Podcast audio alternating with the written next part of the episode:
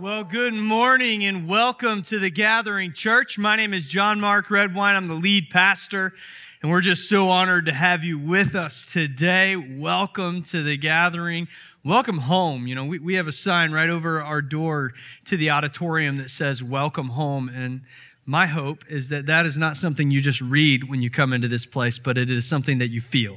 Uh, we want you to feel like you're a part of the family when you come into the gathering church. So we're glad you're here. Today's a very, very special day for our church because it is the beginning, it is the first day in 21 days of prayer. Uh, 21 days of prayer is something that our church does twice a year in January and in August. it, it is a season of dedicating ourselves to prayer and to prayer together. We really believe that prayer is the key that, that prayer should be our first response, never our last resort, that, that in prayer we grow closer to God, that it is through prayer we attract the presence of God. And so uh, we, we put a heavy focus on prayer as a church. And what we do in January is we pray and fast as a way of dedicating our year and ourselves to the Lord right there in the beginning of the Lord of the year. And then in August, uh, we do prayer and feasting because it's cookout season. No, I'm kidding. Uh, in August, we do 21 days of prayer as a way of, of detox from the year, as a way of preparing ourselves for the rest of the year, and, and just taking a moment here in this season to pause and just give ourselves to God and give this moment to God. And honestly, I believe that 21 days of prayer could not come at a more necessary and needed time. Uh, I, don't, I don't know if this is universal, but in, in my life and in the world, in my world and the people in my life, and I, I've just seen a lot of folks in desperate need of breakthrough and in desperate need of hope and in desperate need of peace and in desperate need of redemption and purpose and freedom and everything that we can only find from the source of hope. Yesterday, there were two mass shootings in our country. There was one in El Paso, Texas, and last night at 1 a.m., there was one in Dayton, Ohio. Um,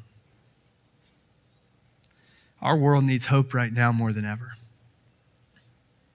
It needs hope and peace and joy, and so many people are hurting and are being hurt and are causing hurt. And I believe that there is only one answer to the brokenness of this world. That there is only one who can bring peace, there is only one who can bring healing, there is only one who can bring hope, and we have that answer. And so, as we enter into this season of prayer, we do it with a heavy heart and with an understanding of the hope that our city needs and that our world needs right now. It's Paul's prayer as he sends out the, the, his letter to the church in Rome says, May the, in Romans 15 13, it says, May the God of hope fill you with all joy and peace as you trust in him, so that you may overflow with hope by the power of the Holy Spirit. He's the one that brings hope. And so, as we dedicate ourselves in prayer over the next 21 days, let me point your focus in a direction this time. What I, what I would like to do is ask you to join me in prayer over the next 21 days over something specific. I believe that it is our primary mission and goal as a church to bring the message of Jesus to people that are in desperate need of it that it is our mission, our fixation, our goal to go to the broken and hurting and lost in our city and bring them something that will change them completely from the inside out. There is only one way to be free and to be healed, and it is Jesus. And that, that is, you've got to know, church, that this is our focus, that this is not a church that will just focus on you and your Christianity. That it is our goal to see you grow in your faith and to see you find freedom from things that are blinding you and to see you discover your purpose and live in that purpose and grow more and more like Jesus every day. And we will partner with you in that. But you are not our focus. Our focus as a church is on a city that desperately needs Jesus. We are fixated on that which is lost. In, in Luke chapter 15, Jesus tells three very powerful stories in a row. He talks about a shepherd who has a hundred sheep and he loses one, and he leaves all 99 to passionately pursue this one sheep. He finishes by telling a story about a father who has lost his son.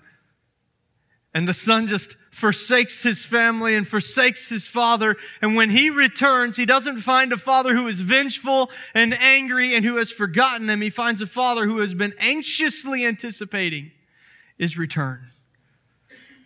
And Jesus tells those stories so that we can see that his focus is turned to those he has lost. That's our focus as a church. And as we move into 21 days of prayer, I want to encourage you to pray about what your part is. About what your part is. Here's what I want you to know. If you're new today, welcome to the gathering. Now you know why we're here. And th- this series and this season that we're doing right now, 21 Days of Prayer, and we're starting a series called Book of Prayers where we're going to equip you to pray. This is for Christians and it's for the church and it's to build you up and increase your faith. And every series that we're going to be doing from this, after this series on, beginning September 1st to the end of the year, is going to be focused on evangelical purposes, meaning these series are going to be excellent opportunities for people in our city to be exposed to the life changing message of Jesus. Now, hear me say this. If you're, if you're a Christian, a longtime follower, a believer, I do believe, and we're not watering anything down for the rest of the year. It's not going to be the same thing over and over. I believe if you allow Him to, the Holy Spirit will expose you to new truth every week as you come into this place. But what it means is we're going to create opportunities for our city to experience hope over and over and over and over every single week. So here's what I'd ask you to pray over for the next 21 days and to turn your attention and your focus to two things. I would ask you to pray over your part in two different ways. First, ask God what your part is in the ministry of the church. Another part of who we are as a church at the gathering is that we do not believe that it is up to the pastors to do the ministry. The Bible says that God has given us the apostles, the priests, the elders, the teachers to equip us to do the work. So we're going to come alongside you and partner with you and equip you. But it is all of our job to reach our city. It belongs to all of us, this responsibility. And so I, I would encourage you, if you've never been on the dream team, that now is the time to find your place in God's in, in this church in God's plan to bring hope to our city and to this world, join us in this mission. Go to Growth Track, discover your purpose, and get on the team. You've got to know that it is our dream team that makes this happen every week. That it's not me, it's not, it's not, it's not our staff members, it is the dream team. The reason why we believe you can come into this place for the first time and feel at home is because we have a team from the parking lot to the door to the door to the auditorium, serving coffee, answering questions. Our first impressions team, they create small touches that, when combined, create a culture of, of, of acceptance, of feeling welcome, and feeling wanted. You can be a part of that for somebody else. Our production team isn't just this it's, it's not just the guys on the stage. It's it's it's not just the guys in the back of the auditorium. It's not just people uh, uh, in a in a room during the week putting all the creative plans together and dreams together for this church. Our production team needs every single piece and every single part working together to create an environment where people can experience the presence of God. Our kids ministry is so vital our dream team members who are in there right now are bringing hope to our children so that today, instead of in 20 years from now, they can begin to understand that they were created with a purpose, for a purpose, that there is a God who loves them, who wants them, and who wants to be a part of their dreams forever. And that is so important to us. Get in the game, be with us in this. Pray over what your part is. Ask God what your part is. And then, second, ask God what your part is in bringing people. You have access to networks that I will never have access to, to people in desperate need of hope that I will never meet. You, I, I have to go to work every day and see Robbie. And, and Robbie needs hope, but in a different way. You get to go into the workplace, into, into environments with your friends and they desperately need what you have. And so I would be asking God, what I am asking for me is that God would lay two names on my heart of people that I'm going to get in this room over the next couple months who are going to experience Jesus. Statistics show us that 78% of people who are invited to church are likely to say yes. And here's what else I know I know that if you've lived your life in such a way that they've seen this is important to you, that when you invite them, you're asking them to be a part of something that matters to you, and that will not offend them, even if the answer is no. Who are we going to bring? Who are we going to share this with? What is our part? Let's spend this next 21 days interceding for our city on behalf of the people who are desperately, you've, you've got to understand there is a desperate need for hope, and we have it. And it is our burden and our responsibility and our greatest joy to share it. So that is the focus of 21 days of prayer. What we're going to do now is we're going to start a series, and this, this, this series is practical tools. So when you came in today, you received this book. It says, Pray First on the front, which is our mantra for 21 days of prayer and beyond. If you didn't get one of these and you like one, we have Dream Team members in the back right now. If you'll raise your hand, they'll bring it to you. I want you to have this resource. I want you to have this resource. It is just filled with practical guides to prayer, different prayers that exist in the Bible and how you can pray them, templates. We know that prayer can be challenging, that speaking to a God who has created the universe and who you can't always hear can be hard. We know that. Maybe you're like me and, and you, you need a good structure for something to really work in your life. Or maybe you, you've, I've got ADD, and sometimes I'll start praying, I'll forget that I'm praying, and I'll just move on with my day. You know, maybe you need a little bit of help. And so we want to resource you. I love to be inspired. I love to go and, and listen to a sermon or go to a conference or, or go somewhere and, and just get pumped up. You know, you can do it. You've got this. You, you are, you've got it all, you know, and then you kind of walk away feeling like you're ready to go bear hunting with a switch. You know what I mean? You're just fired up, ready to go, but you just don't know, you don't know what to do with it. I'm fired up. I don't know what I'm going to do, but I'm going to do something, you know. What we want to do is just give you some actual resources that you can go home and use. That's what we want to do. We want to equip you. So, this series is called Book of Prayers, and we're going to talk about four specific prayers from the Bible that you can take home and pray, and it will teach you to pray. We just want to teach you to pray. And so, the first one that we're going to do today is called the Tabernacle Prayer. And it's the first one that's in your prayer guide. And so everything that I talk about today, you can get a summary of it if you look down in, in that in that prayer guide when you go to start your 21 days of prayer in the morning. Also, the practical details of 21 days of prayer. Let me not forget this. Uh, we will be meeting Monday through Friday at 6:30 in the morning, and we invite you to partner with us in giving this first part of your day over in prayer. And join us online at live.gatherasheville.org, and we'll open prayer. It's just, it's not long. We're just going to open prayer for that morning. It'll be me or one of our staff members or leaders who are going to open prayer, and then we just commit to praying together. And then we will, uh, on Saturday, and you've got to be there for this, we will gather together at 9 a.m. Uh, at Seacoast Asheville's campus. That's at 123 Sweeten Creek Road, and you've got to be there for this. It's just one hour. It will it will end exact. It's not like church where you never really know. It will end exactly at 10 a.m and we, we, I promise you will be changed and you will be blessed by that experience. We will have opportunity to worship corporately, and then we'll have time to pray on our own, and then we'll come and pray corporately. And it, it is a powerful moment. If you're praying for breakthrough over this next 21 days, do not miss a single Saturday prayer. Be there and let's join together in prayer. And then we'll worship together on Sundays, and that will be the rhythm for the next 21 days starting today. And so, uh, and so, anyways, our series today starts with uh, kind of jumping into the deep end of the pool. I'm going to give the most complicated prayer that we're going to teach in this first message so that you know it gets easier from here. I really wanted to share this one with you. It's called the Prayer of Moses because this is the one that has changed me the most. And so I was shown this prayer by a pastor about a year and a half ago during 21 days of prayer in January um, however long, 18 months ago. And, um, and it has changed my life. It has changed the way that I experience God's presence.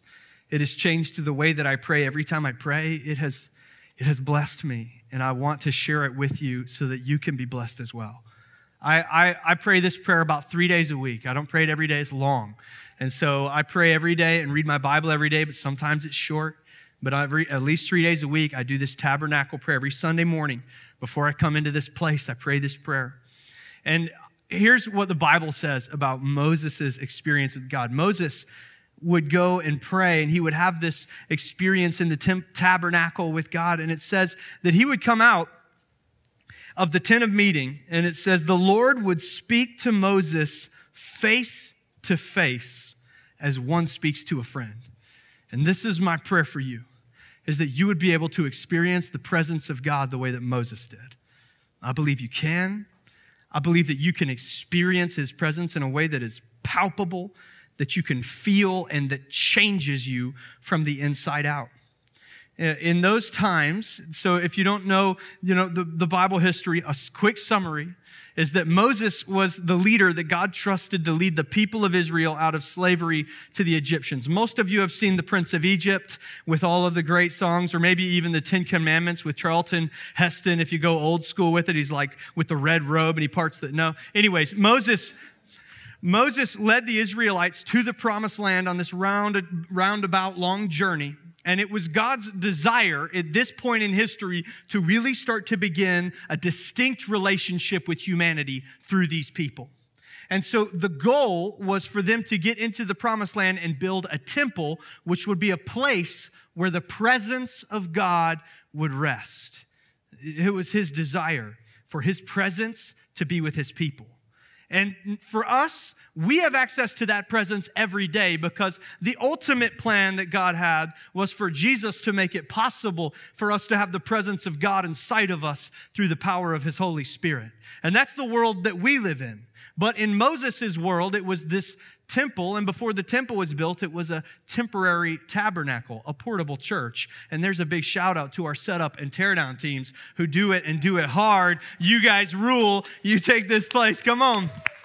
You turn this high school auditorium into a house of worship every Sunday, and we're so grateful to you. Well, they had portable church back then, they called it the tabernacle. And God gave very, very specific instructions about how it was to be set up because it all had purpose and it all mattered. And throughout the Bible, we learn that God is a God of order, and order is important to Him.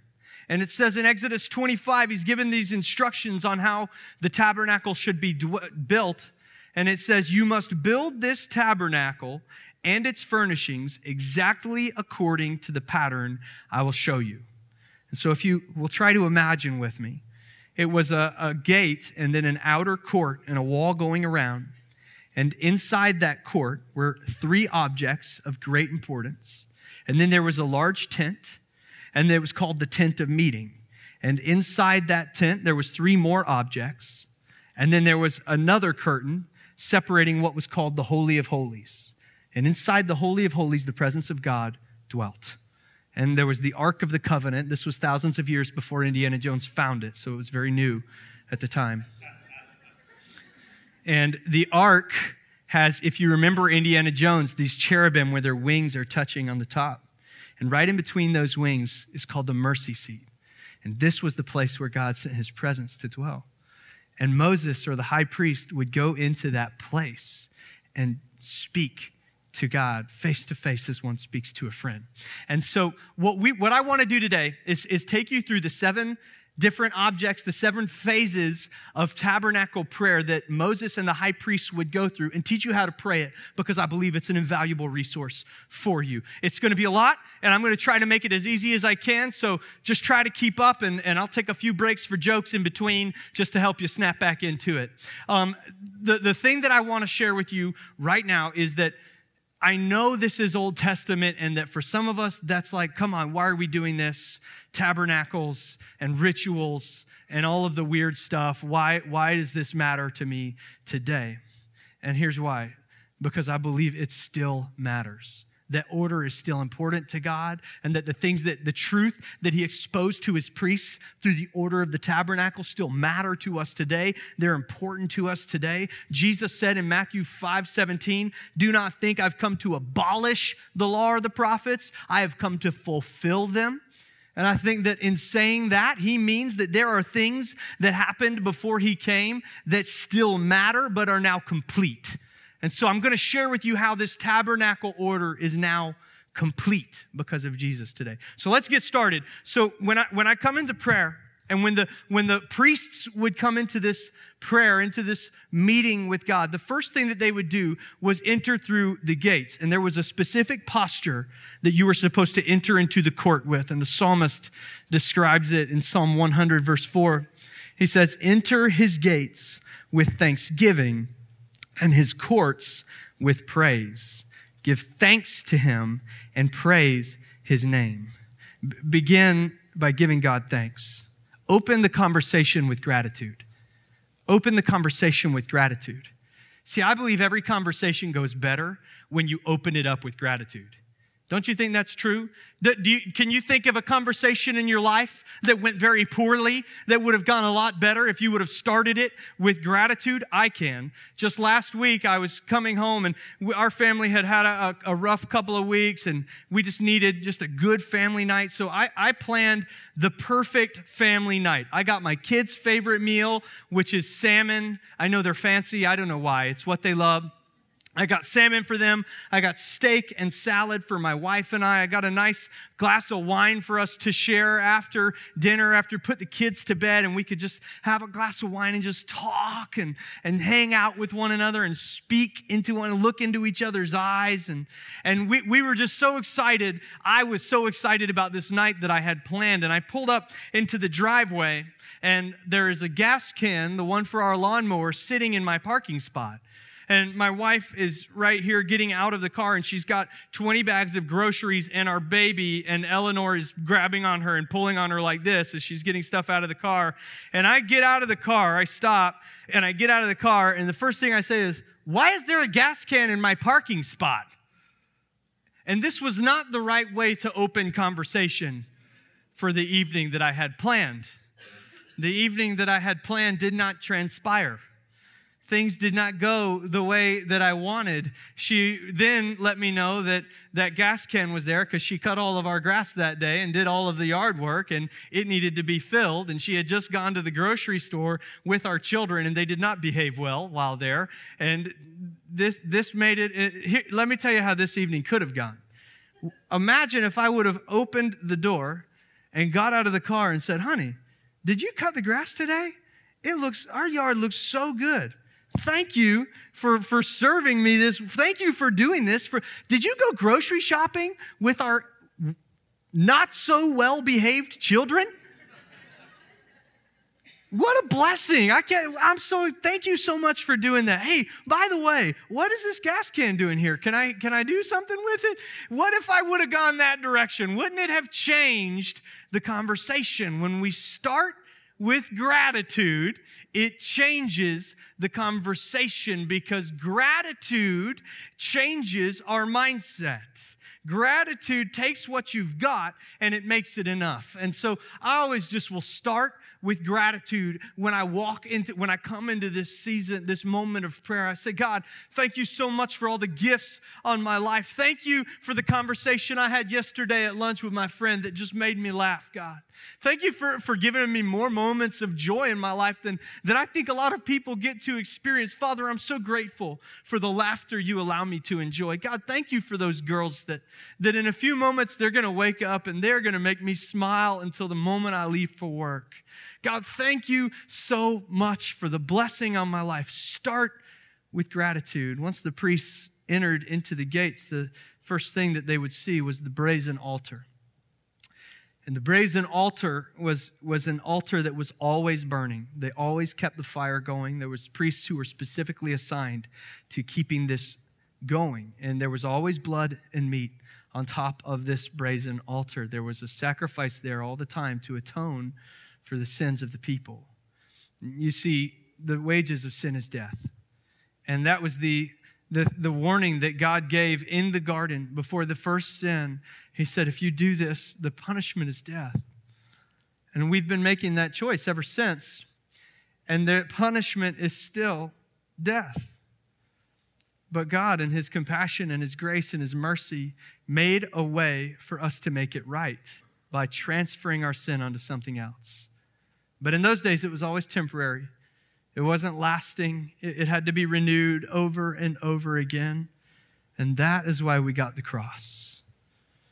You see, God knew there was only one who was perfect enough, who was big enough, who was good enough to take every single one of our sins on himself so that we could be forgiven and made new and made clean once and for all. And that's the sacrifice of Jesus.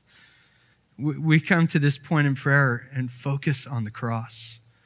I think it's important that we don't just focus on the cross at Easter and Good Friday that it is a part of our regular lives, that we acknowledge the reason we're able to approach the presence of God, that, that we are able to live the way that we live, to have the grace that we have, is because of the sacrifice of the cross, because of all my junk. He took it upon himself so that I could be made new, so that I could be made clean. It says in Romans 5 6, when we were utterly helpless, Christ came at just the right time and died for us sinners. He is the lamb.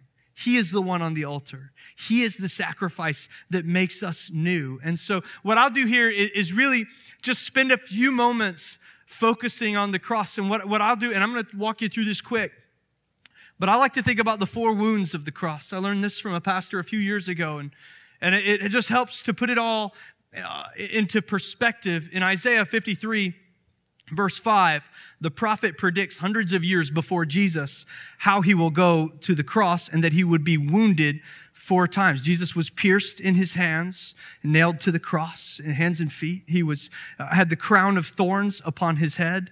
Uh, he was pierced by a spear that went through his side into his heart, and he was whipped on his body. And the prophet Isaiah says he was pierced for our transgressions, crushed for our iniquities. The punishment that brought us peace was upon him, and by his wounds we are healed. And so, as I'll pray through this, I'll, I'll thank him for the piercing for our transgressions. It's interesting, it says pierced for our transgressions, and transgressions are the, are the things that we do wrong with our hands, the choices we make, the sins that we commit, the, the things that we do that separate us from God. I'll ask, I'll confess my sins. That was what the high priest would do at the brazen altar, confess their sins and the sins of the people.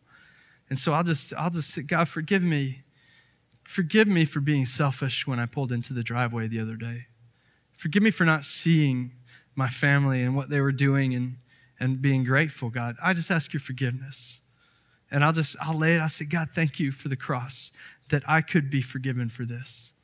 And then it says he was crushed for our iniquities, and that's, that's the piercing uh, of his side that crushed his heart. And it says that when it pierced him, blood and water flowed out, and iniquities are the things that are already broken inside of us, the things that we need freedom from, the parts of our heart that are not from God. And so I'll just say, God, thank you for making it possible for me to find freedom from the things inside of me that want to do the wrong thing. I thank you for the cross, that I could be forgiven for my iniquity, for, for, for, for the brokenness that it already existed in me. And then the punishment that brought us peace is the crown of thorns on his head because it brings peace to the, to the enemy of peace, which is often our minds, the stress the anxiety, the depression, the lies of the enemy that fill us up. It, he made it possible for us to have freedom and peace even here in this place where we wage war every single day. Thank you, Jesus, for the cross, for your punishment and shame that I could have peace in a way that I never knew that I could before. And it says, by his wounds we are healed. His body was whipped and wounded so that we could have healing and complete healing in our mind, body, and spirit. And so I just thank Him for the cross. Spend a few moments focusing on the cross. The cross is so important. And I want it to be a, a big part of my day. And I want the perspective of the cross to be the lens that I see the world through. After the brazen altar, the priest would move to the laver, which is a wash basin. And I don't know why they couldn't call it a wash basin. Laver is a strange word. And so they would come to the laver, and it was this big, beautiful bowl of mirrors. And there were mirrors all around. And this was where the priest would ceremonially wash themselves to make themselves clean. And as they washed themselves, they were to dedicate each part of their body that they were washing to God. And so, what, what, what I do at this point in the prayer and how I believe we pray through the laver is to offer every part of my life to God, to offer Him every single part of me. And I start, I kind of, I, I get specific here. I start at the top and I just work my way down. I, I, I, start up here and I say, God, I offer you my mind and, and my thoughts and, and everything that you put in me, the, the, any kind of intelligence that you gave me, strategy that you gave me. I want to use it for you, God. I give it to you. I lay it at your feet. Help me to use my thoughts for good, to think on things that are good, not on things that are negative or evil, Father. I ask that you would protect me from temptation that happens up here, that God, you would protect me from the lies of the enemy that I, that I could believe. And, and I just ask that you would use any talent of my mind for you. God, I give you my eyes. Help me to see people the way you see them, to see hurt when I can't see it myself. Give me eyes, Father, to see need that needs to be met. God, give me eyes to see vision for our city where it desperately needs it. Give me eyes to see the world the way you see it. God, I give you my ears Father, may I only hear things that honor you, God. Help me to turn off and turn away from things that would distract me from you and move me away from you. God, I give you my mouth. Oh, this fella right here. God, that my words would honor and glorify you. Let me not use my words to destroy and to tear down, but to build up and to encourage and to bring people closer to you, God. On, let me honor you with my mouth, Father. I give you my hands that the work that I do would build your kingdom, not my own. That everything I put my hands to would prosper and it would prosper for your glory and not for mine. God, I give you my feet, that everywhere I go would be where you you send me, that I wouldn't let these feet take me somewhere I don't need to be, that God, you would protect my steps and watch over them and order them, Lord. I give you every part of myself. See, I've got to do this. This one I spend I spend time here. I don't know if you could tell. This matters to me because I remember the moment of my salvation, a prayer that I prayed. I said, God, from this moment forward, every single part of me is yours. Every moment that I live, everything that I am, I give it to you. And I forget that. And that was a vow that I just, I'll forget. And I'll just want to do the things that I want to do and live the life that I want to live and have the comfort that I want and, and, and, do, and just devote myself to me. And so I need a few times a week to be reminded that I made a promise and that my life is better when it is under His control. And so this matters. So it says uh, in Romans 12:1, I urge you, brothers, in view of God's mercy, to offer your bodies as a living sacrifice, holy and pleasing to God, and this is your spiritual act of worship. After praying through the, the altar and confessing sin and then offering their bodies completely, every part to God, and washing themselves and making themselves clean, then the priest would enter into the tent of meeting. This was, this was, a, this was an important moment because this, this was a sacred place. It was holy ground. And so they would move from the offering into the temple, and the next thing that they would see was the candlestick. It was really an oil lamp. There weren't candles, but it, it was like a menorah, seven tiered candle, and it, and it had oil in it all the time so that it would always be burning. And this fire, this candle, represented different aspects of the presence of God and the Spirit of God. Throughout the Bible, in the Old Testament, fire represented the Spirit of God and the presence of God. Even in the New Testament, at the moment of Pentecost, the Holy Spirit descends in tongues of fire. His Spirit is represented through fire. This is a moment to acknowledge and invite the work of the Holy Spirit into my life. I'll spend time here as well because I need His power. I, I, need the power of the Holy Spirit. The Bible says that we have access to the power of the Holy Spirit. The very same power that raised Jesus from the dead lives in us, that He's given us authority that comes with that Holy Spirit, and that by His Spirit we have gifts that we didn't have before, we have calling that we didn't have before, and we have access that we didn't have before. And I need those things in my life and on my life every single day. I need my, my, my own ability to plan and strategize is so weak. I need his wisdom and I need his discernment to come alongside what he gave me. I need his spirit to help me make decisions and, and to help me give guidance and advice and, and to counsel and to lead. I can't do that on my own. I need the power of his Holy Spirit. I invite him into this place. I'll, I'll do this part. Uh, this is where I'll spend the most time on Sunday morning because I can't do this without His Spirit. I can't. If, you, if you're ever blessed by the message, please know that is not me. It is not my talent. It is the power of the Holy Spirit. I pray a prayer on Sundays. I call it the asking for the, the gift of Elisha. And um, Elisha and Elijah were two major prophets in the Old Testament.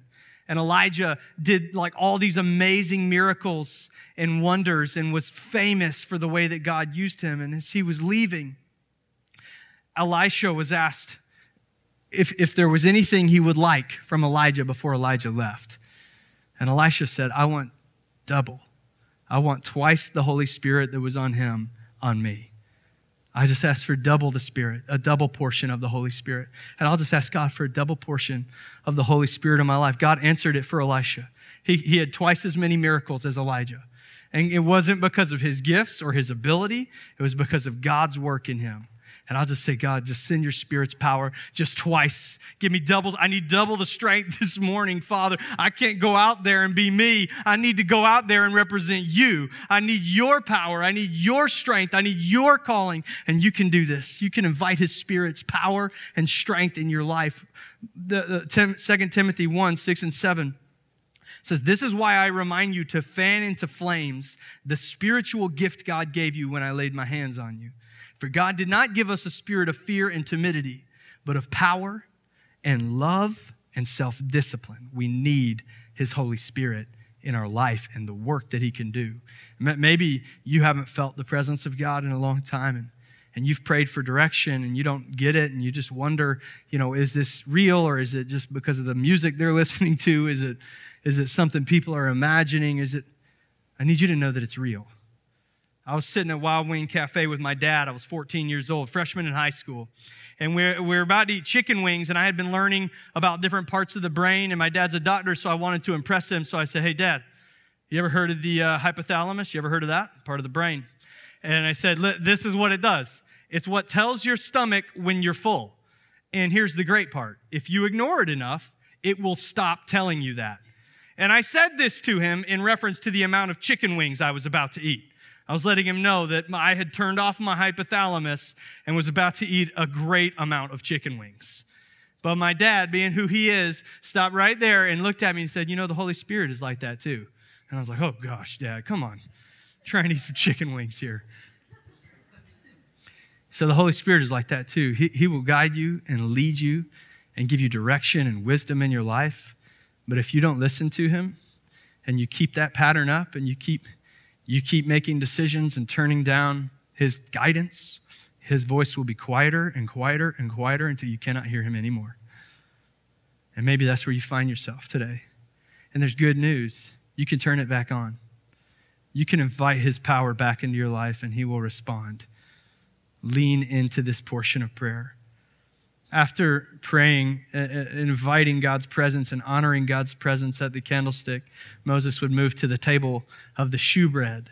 There was just a table with bread on it, fresh bread all the time in the tent of meeting. And they called it shewbread because, shoo, that's some good bread. Come on. I, re- I really, I thought that joke was so funny when I wrote it. I was so excited about it. And 9 a.m. didn't laugh at that either, but I thought I'd try again. And now I know for sure it's not a good joke.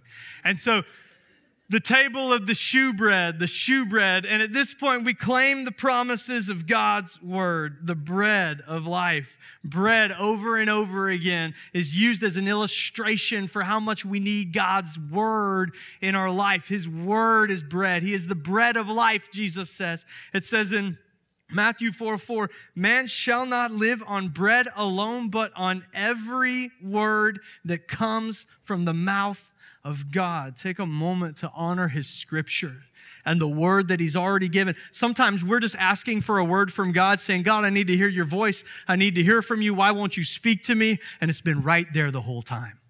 His word is alive, it is active, it is like a two edged sword that will pierce every part of your heart. We need it. I'll take a moment here. Sometimes I'll stop and I'll read from my plan. I read the Bible in one year. It's, a, it's an app you can download. And I read that and I'll read from my plan and I'll just worship in His Word for a moment. I'll journal a little bit. Sometimes I have it on the front page of my journal, my, some of my favorite verses written down. And sometimes I'll just celebrate some of the word of His Scripture at this moment. I'll say, I'll read, it said, Those who hope in the Lord will renew their strength. They will soar on wings of eagles. They will run and not grow weary. They will walk and not be faint. No weapon formed against you will prosper, and you will refute every tongue that accuses you. Another one says, I am the Lord, and I will help you. I just need help sometimes, God. Thank you that your word promises that you are my God, and you offer me help because I know I need it. For I know the plans I have for you, declares the Lord plans to prosper you, not to harm you, plans to give you hope and a future. God, thank you for the promise of your, of your word. Shoo, that's some good bread, God. Thank you. So that was better, right? Sometimes, thank you. Psalm 86 5. You, Lord, are worthy and good and abounding in love to all who call on you. If you just need to be reminded of who He is, you are worthy and good and abounding in love to all who call on you. That's who He is. Let's just take a moment to live in the bread of His word, enjoy His word. And then finally, or number six is the altar of incense. The altar, I'm wrapping it up. I know. Uh, the altar of incense. It's a lot. I know. You got this. This incense was burning right outside the curtain into the, the Holy of Holies, and it was just there as worship, just to be a sweet smell to smell before you entered into his presence. And I, I just think it's important to worship his name. That you've been through all this in your prayer, you've shown gratitude, you've confessed your sin, you've remembered the cross You've taken a moment to offer your whole body as a living sacrifice to God. You've invited the work of the Holy Spirit into your life and, and you've studied His Word and just dwelt on His Word, and now it's just time to worship. I'm always listening to worship music when I pray, and a lot of times I'll just stop here and sing along with whatever's playing and just worship. God, I just, I just worship you. I won't be overcome. Give me wisdom. Lord, I just worship in this moment. I'll just, I'll sing along and man, it just blesses me to be in this moment where I'm connected with the one who made me and I know I'm entering into his presence. Because right after this moment of worship, you walk through the curtain into the Holy of Holies. You step onto holy ground. And when you pray through this prayer, at least for me, and I believe for you as well, that you pray through this prayer and you, you allow yourself to move through these steps and you follow this order that God gave us, I believe you can step into the presence of God. And see, that priest had to go through some heavy curtains. He had to go through all of this just to, just to come near to his presence at the ark. But we just, we get to draw close to him in our basement, in our living room, in the, in the, in the car. We get to draw close to him like this at our desk at work. We get to, we get to walk up to this holy of holies, a place where, where there was so much, so much reverence and so much honor given. We can do this in our living room on our favorite chair. And I believe when you, when you pray through this prayer, you have this opportunity to step into his presence. And for the priests, and for Moses, and for me, and for us, when you get through all of this prayer up to this moment and you're in the presence of God, there's, there's one thing left, and that is to intercede, to intercede, to intercede, to intercede. It just means to step in the way of. And this was the moment they had worked They had worshiped and honored God, and, the, and Moses' heart was for the people, these stubborn people, that they would be able to see the goodness of God. And he would just pour his heart out for them and on their behalf in the presence of God. And this is also our calling, and this is our burden, and this is what we're made to do to intercede for others, to pray for our leaders, to pray for people in our lives, to pray for our families, to pray for our neighbors, to pray for our coworkers, to pray for all those affected in the atrocities yesterday, to pray for the families of the shooters, to pray for people who are thinking of doing that right now across this nation, here in our city. To, to intercede, to get in the way of, to get to step in on behalf of. Holy Father, I just, I do this for you every week. Every week. More than once. Some of you by name. Because I want you to see. I want you to experience it. I want you to feel His presence this way. God, I lift up my friend to you. He's broken, he's burdened. I ask that you would give him eyes to see the right path forward, that you would give him ears to hear your peace, your words, Father, that God, you would just call him to repentance, Father, that you would call him to turn away from the path he's on and towards one that would lead him to freedom and purpose and meaning, God. Lord, I lift up my neighbors to you. I don't I just I just want to be a light to them. Let me not be the grumpy guy that's mad about lawns. Help me to be someone that represents hope and peace and light for them every time they see me, God. Lord, I ask for opportunities I ask for opportunities with my friends who don't know you, that you would use your spirit to move in them, that you would make a window for me to use my mouth for your glory, to share your hope with someone whose heart is broken and in need of it. God, give me eyes to see the needs. Help me to see the hurt and the pain of the people you've called me to lead, that I could be hope for them, that I could step in, that I could that I could just help in some way. God, give me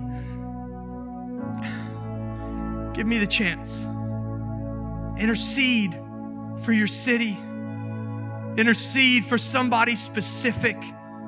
Intercede for our country. Intercede for your church. I believe it is one of the greatest callings on our life and the, one of the moments of greatest honor that we could have is to go before our Father and present someone to Him. And I just think His heart lights up for it that He just that He's just so, so glad to see us asking for what He wants us to ask for. And that's to fill up heaven, to empty out hell. There's just too much brokenness in our city. There's too much brokenness in our families. There's too much brokenness on our friends, and we have the answer. We have it. We have it. Intercede for them. Don't ever neglect this responsibility. Intercede. I hope that this blesses you. I hope that it helps you the way that it helps me. It's all right here. You can look in there. I forget what page it's on. It's not hard to find. It's a tiny book. Tabernacle prayer. Pray it. Be blessed by it. Bless others through it. Let's pray. Heavenly Father, I thank you so much for who you are, God, that you would that you would care enough about me to call me to yourself, to make a way for me to approach you, to make a way for me to experience your presence. I thank you for your goodness and your grace. God, we just I just lift up as we open 21 days of prayer. I lift up every person in this room, God, that you would move, that there would be a move of God of God in their house, Lord. That you would move in their homes, that you would move in their hearts, that you would move in their communities, that God, they would begin to see change that you would lay names on their hearts, that something would happen in this place, that something would happen in this city over the next 21 days, that you would help us to start to see people the way you see them, to pursue the lost the way that you pursue them, to go after them with reckless abandon and just a blind pursuit that they need the hope you offer. We worship you and we lift your name in Jesus' name. Amen.